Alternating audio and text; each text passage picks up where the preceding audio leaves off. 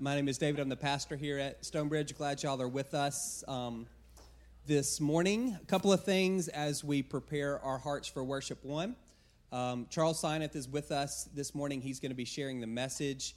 Some of you uh, know him, some of you may not. But if you're a part of Stonebridge, it's appropriate. He's here on Father's Day. He's your he's one of your spiritual fathers. Um, uh, the net, our network of churches started 20 years ago, 1999. Uh, God used Charles, his faithfulness, his obedience, his humility, his courage. Um, he was the first pastor at what was then Wesleyan Fellowship, now Riverstone, and Stonebridge, Vintage in Dallas, Highlands, which is um, uh, forming here right now, River City in Smyrna, Sojourn in East Cobb, Arise Life in Kennesaw. All of these churches have benefited um, from Charles's uh, faithfulness and the Lord has used him uh, in a powerful way. So, again, whether you know him or not, he's had an influence on your life if you're a part of Stonebridge. So, we're really uh, honored to have him here to share with us this morning. Uh, I do want to uh, do want to acknowledge fathers. If you're a dad, stand up. Stand up if you're a dad, and then everybody can clap for them.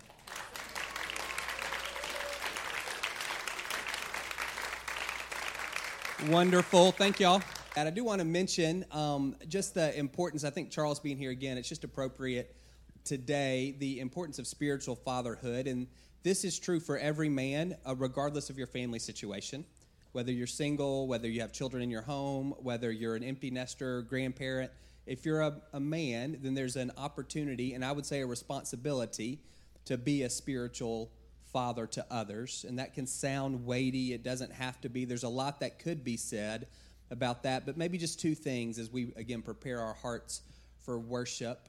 One of the things that we have a, an opportunity to do, again, as, as men, is to embody the character of our Heavenly Father. And by embody, uh, you know, people can't see God, but they can see you.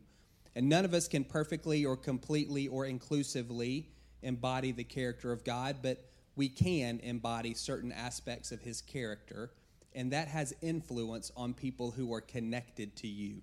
That prayer that Jesus gave us to pray that begins, Our Father who is in heaven, for better or for worse, the people who know you, when they say Our Father, some of the content of that phrase is shaped by the men in their life. You don't need to hear that as heavy, but as an opportunity. God has created you in his image, and you do embody some of his characteristics. And that, again, is both a privilege and an opportunity to demonstrate to other people who he is and how he acts. And the other thing I would say as a spiritual father, and again, there's more that could be said, but the importance of going first. When I think about Charles, that's one of the things that I think about. The importance of of going first. When you your pursuit of Jesus creates a trail or a path for others who are coming behind you. When they see how you pursue Him, that helps them begin to recognize and acknowledge and understand what it means for them to pursue Him as well. Some of you are more verbal than others, some of you are more action oriented, some of you are thinkers, some of you are feelers, some of you are introverts, extroverts. None of that that's all that's all fine. None of that necessarily matters. God again has wired each of us individually, and it all it all works. What's important is as you pursue Him, for you to recognize that other you're making a way, you're creating a path for other people to pursue Him as well, and that's not nothing. Regardless of whether you feel like you have an official position, whether that's in the church or in a ministry, whether you even feel like you have influence in the lives of others, know that you do. Know that you do, and that your obedience you may never see how, but your obedience is creating a trail for others to follow.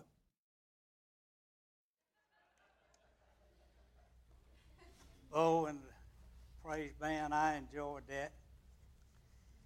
But I got to thinking, you know who enjoyed that better than we did?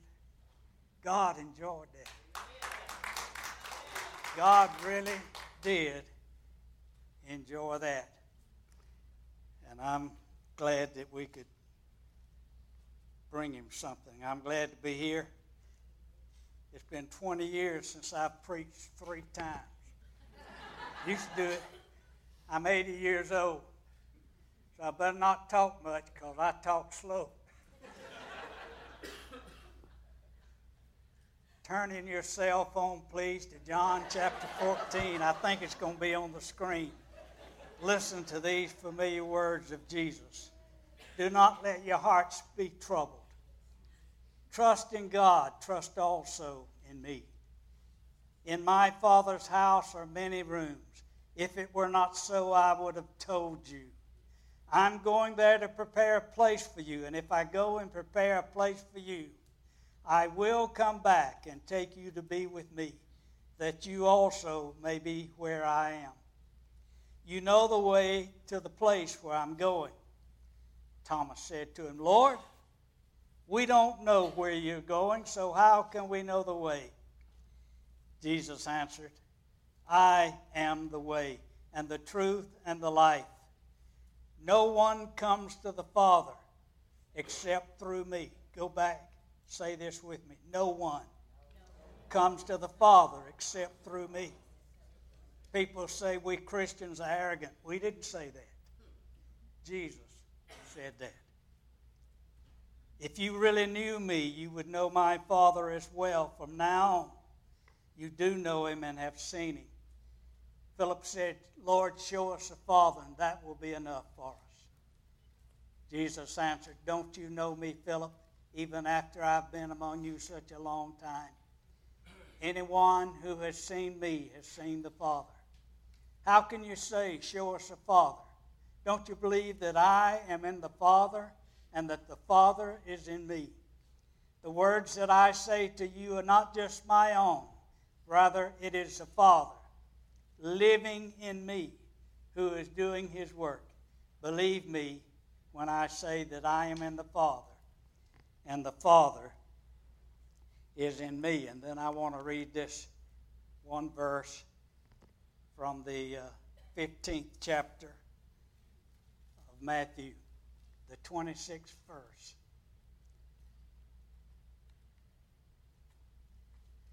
The 23rd verse, excuse me. Jesus did not answer her a word. Now let's pray before I preach. Dear Father, give me grace to preach the truth with love and give your people grace to listen, not to me, but to you as you speak through me. In Jesus' name, amen. He was deadly serious. With deep earnestness, he looked intently at me, almost pleading, almost demanding, and said, I want some answers. Lovingly, I hope, I inquired, What are your answers? What are your questions? One by one, he recited them. Real questions, honest questions, hard questions, complicated questions. Most of them were questions I couldn't answer. Why does God do this? Why doesn't God do that? Why did this happen? Why did that happen? Why doesn't God do that? Why did this happen? Why do people do this? Why did this happen to me?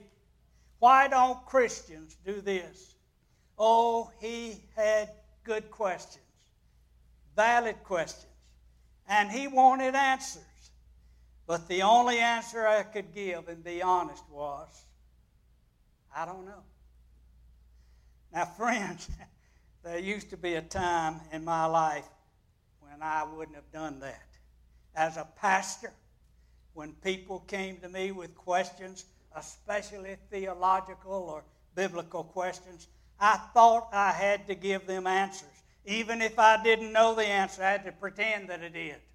After all, I had to uphold my reputation as a man of God.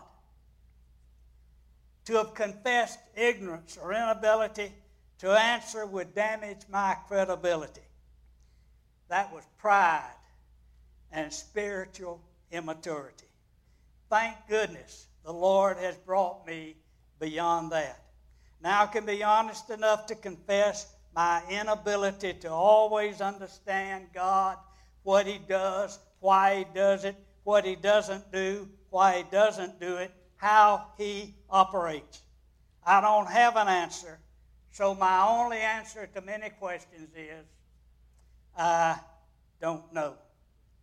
Dear friends, we live in a complex and complicated world, and we have a great God who is often shrouded in mystery.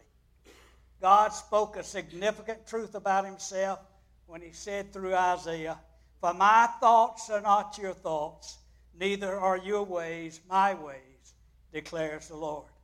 For as the heavens are higher than the earth, so are my ways higher than your ways, and my thoughts than your thoughts.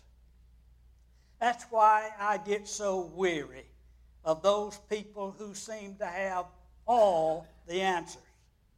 I get weary of Christians who always have an easy and ready answer to any possible question about God and His ways. They act as if they have some special understanding of the heart and minds and ways and plans and purposes of God that the rest of us don't have. I'll tell you something else. I'm not only weary of those folks, I'm sick and tired of them they somehow think that they can bring the great and mysterious and awesome God down to some simplistic, understandable human level. They make God seem so small. I'm wary of that. I'm wary of people, Christians like that. The truth is, not even David Eldridge has all the answers but he's got a lot of them. there are some questions about God, his person, his plans, his ways that will never be understood until we get to heaven. That's why the Bible witnesses so often to the seeming silence of God. Samuel said to the people of Israel, When that day comes, you will cry out, and the Lord will not answer you. King Solomon, King Saul inspired of the Lord as to whether he should attack the Philistines, but God did not answer him.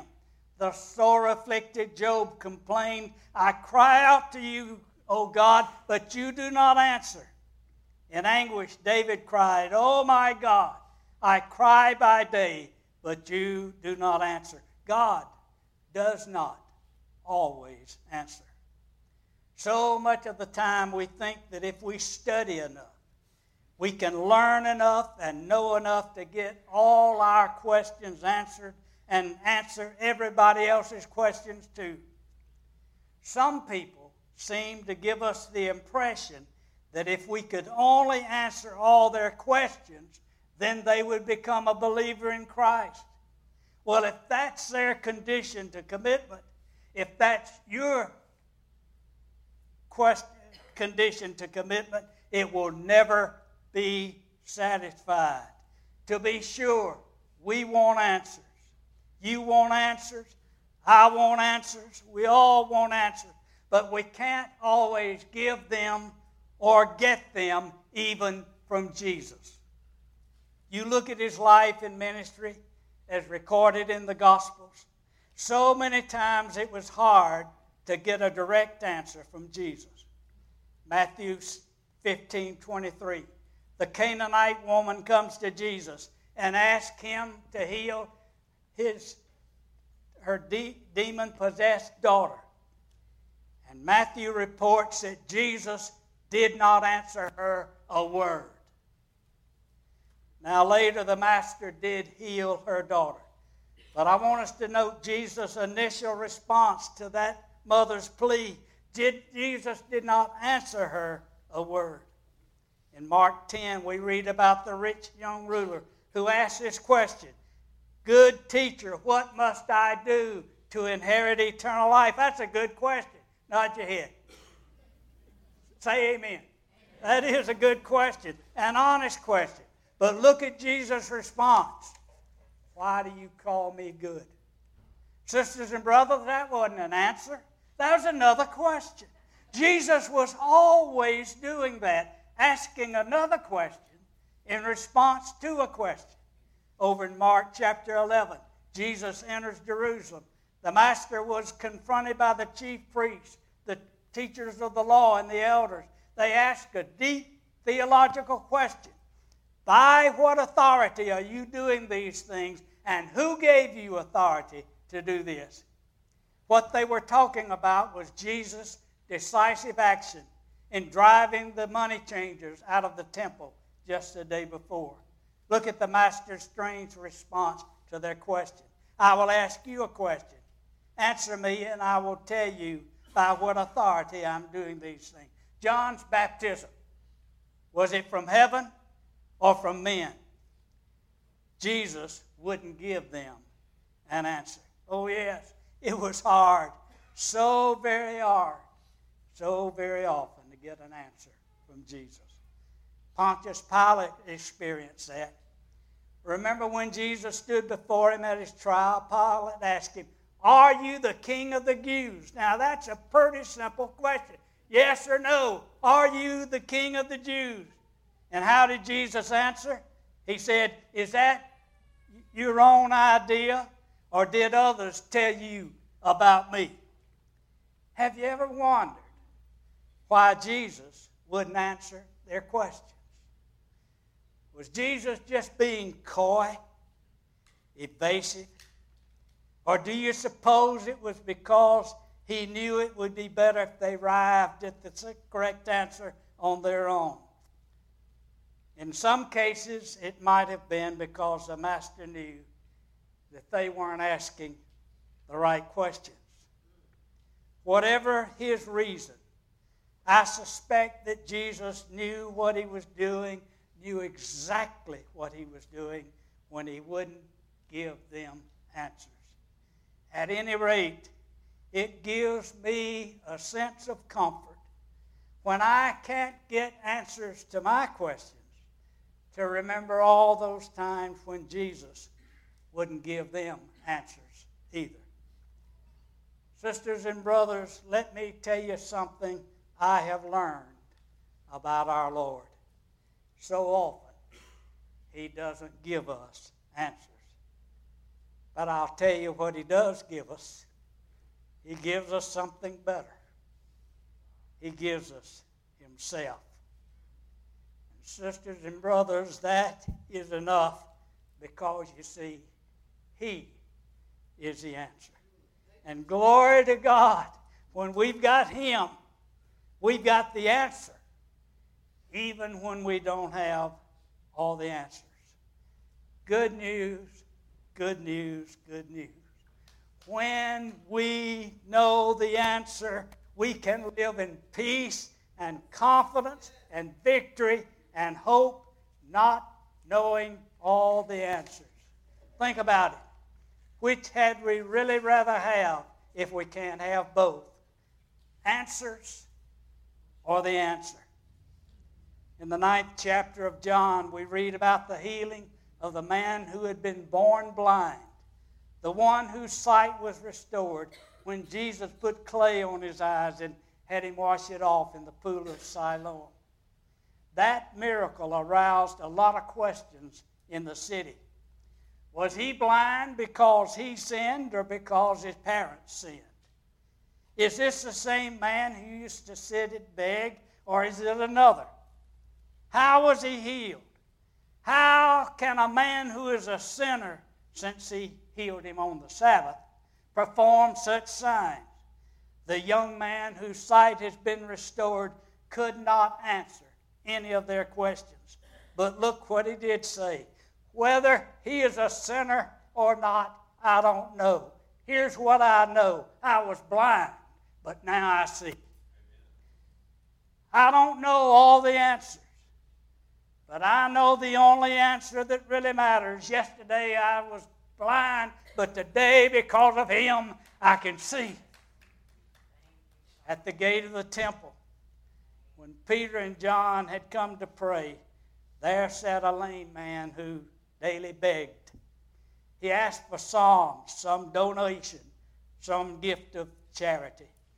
People said, Peter said to him, Silver or gold I do not have But what I do have, I give to you in the name of Jesus Christ of Nazareth.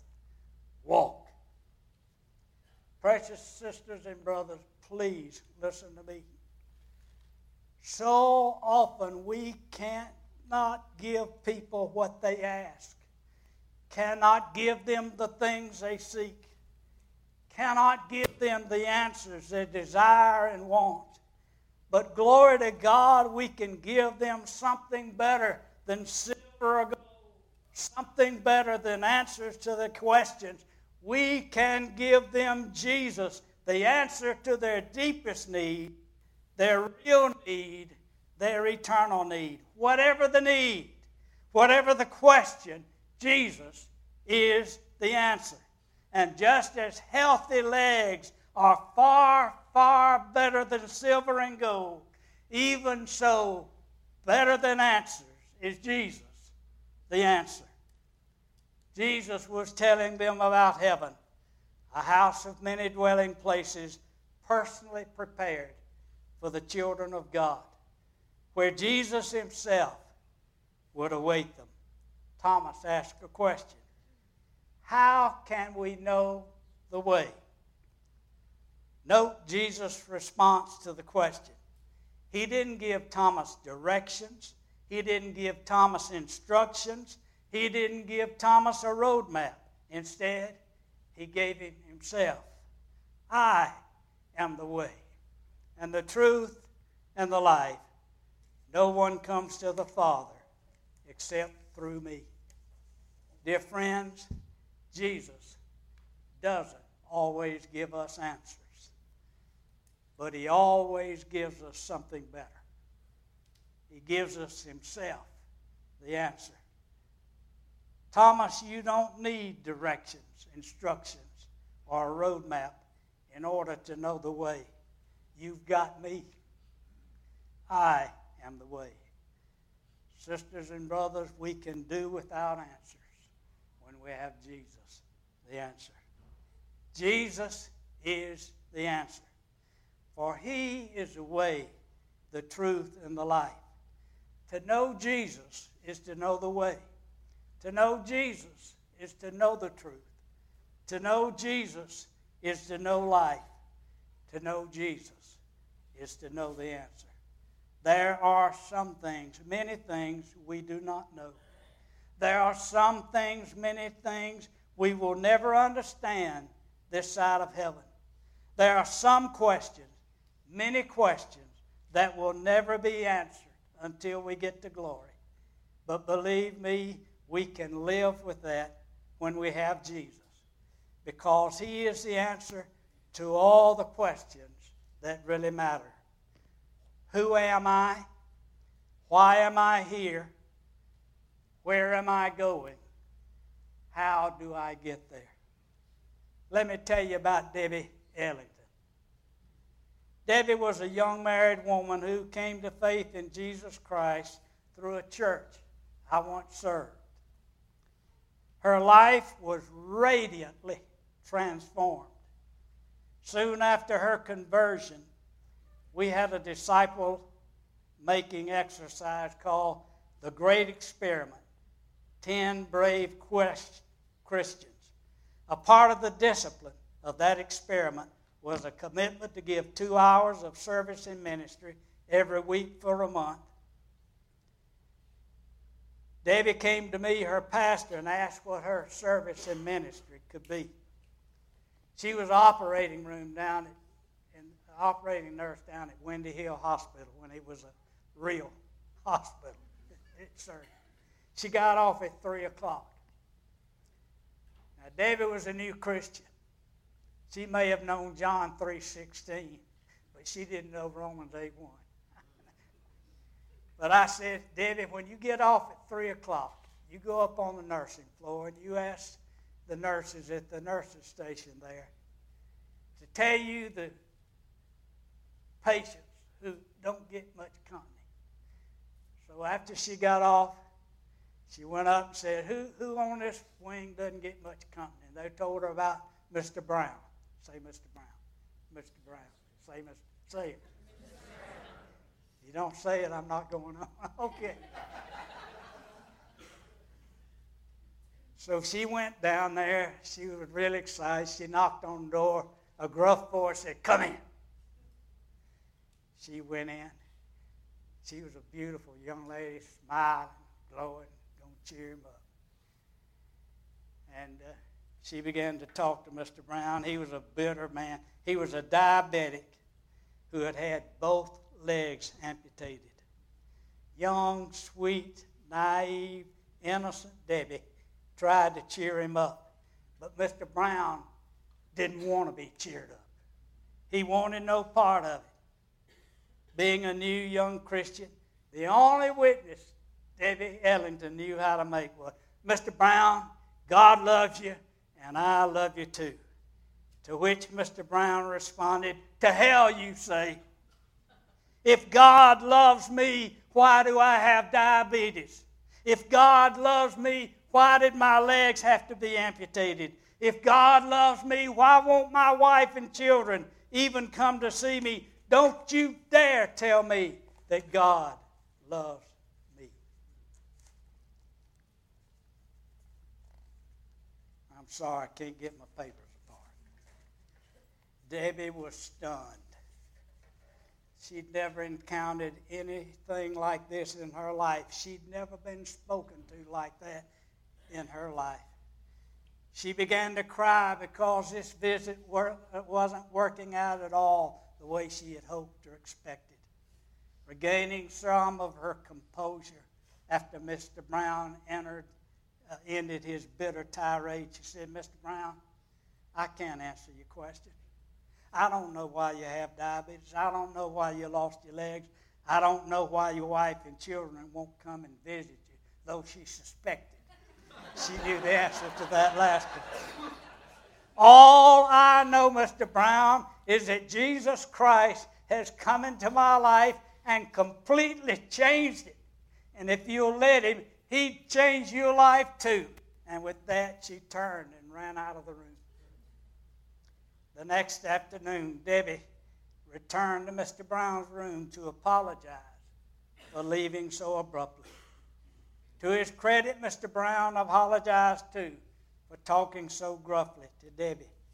Then he said to her, Young lady, you told me that Jesus Christ had come into your life completely changed it. What do, what do you mean? Tell me about it. Debbie told him about her experience when she had been living in bondage to fear and guilt and sin and uncertainty and worry and anxiety and hopelessness when a good news team from our church came to faith in Jesus. Two of the members of that team, Robin Burris and Jim Cagle, go to this church. The other one doesn't. They went to visit her. And they told him about Jesus and told her about Jesus. And she testified as to how Jesus had, in her life had taken away her fear and guilt and replaced it with peace and joy and hope. The next week, at his invitation, Debbie had that good news visit, team visit with Mr. Brown in the hospital room and shared the good news of Jesus with him. Mr. Brown invited Jesus to come into his life. Then he got his wife and children to come, and that team came back and shared the gospel with them, and they too invited Jesus Christ to come into their life. Sisters and brothers, listen to me. Mr. Brown didn't get his answers, but he got something more. He got his answer. And that's what he really needed. Amen. For the truth is, we can live without answers when we have Jesus, the answer. Dear friends, what are your questions? Believe me, whatever they are, Jesus is the answer. What I mean by that is this we can live in peace and joy and victory no matter what our situation and circumstances, even with unanswered questions, when we have a living, personal relationship with Jesus Christ. Friends, you can live in bondage to guilt and fear and bitterness and anger and confusion and lostness and darkness and separation and worry and anxiety and depression and hopelessness if you want to because you don't have all the answers. Or you can live in peace and assurance and joy and confidence and victory and hope with Jesus. The answer. Which will it be? Answers or the answer? Now let's pray. Thank you, Father, that you're too big for us to understand. And that through Jesus, we have learned that we can trust you even when we don't understand you. I pray, Lord, that if there is any person here who has not realized that, that they would look to the Savior, that they would invite Him to come and live and reign in their life so that they may have peace in every storm. For Jesus' sake, amen.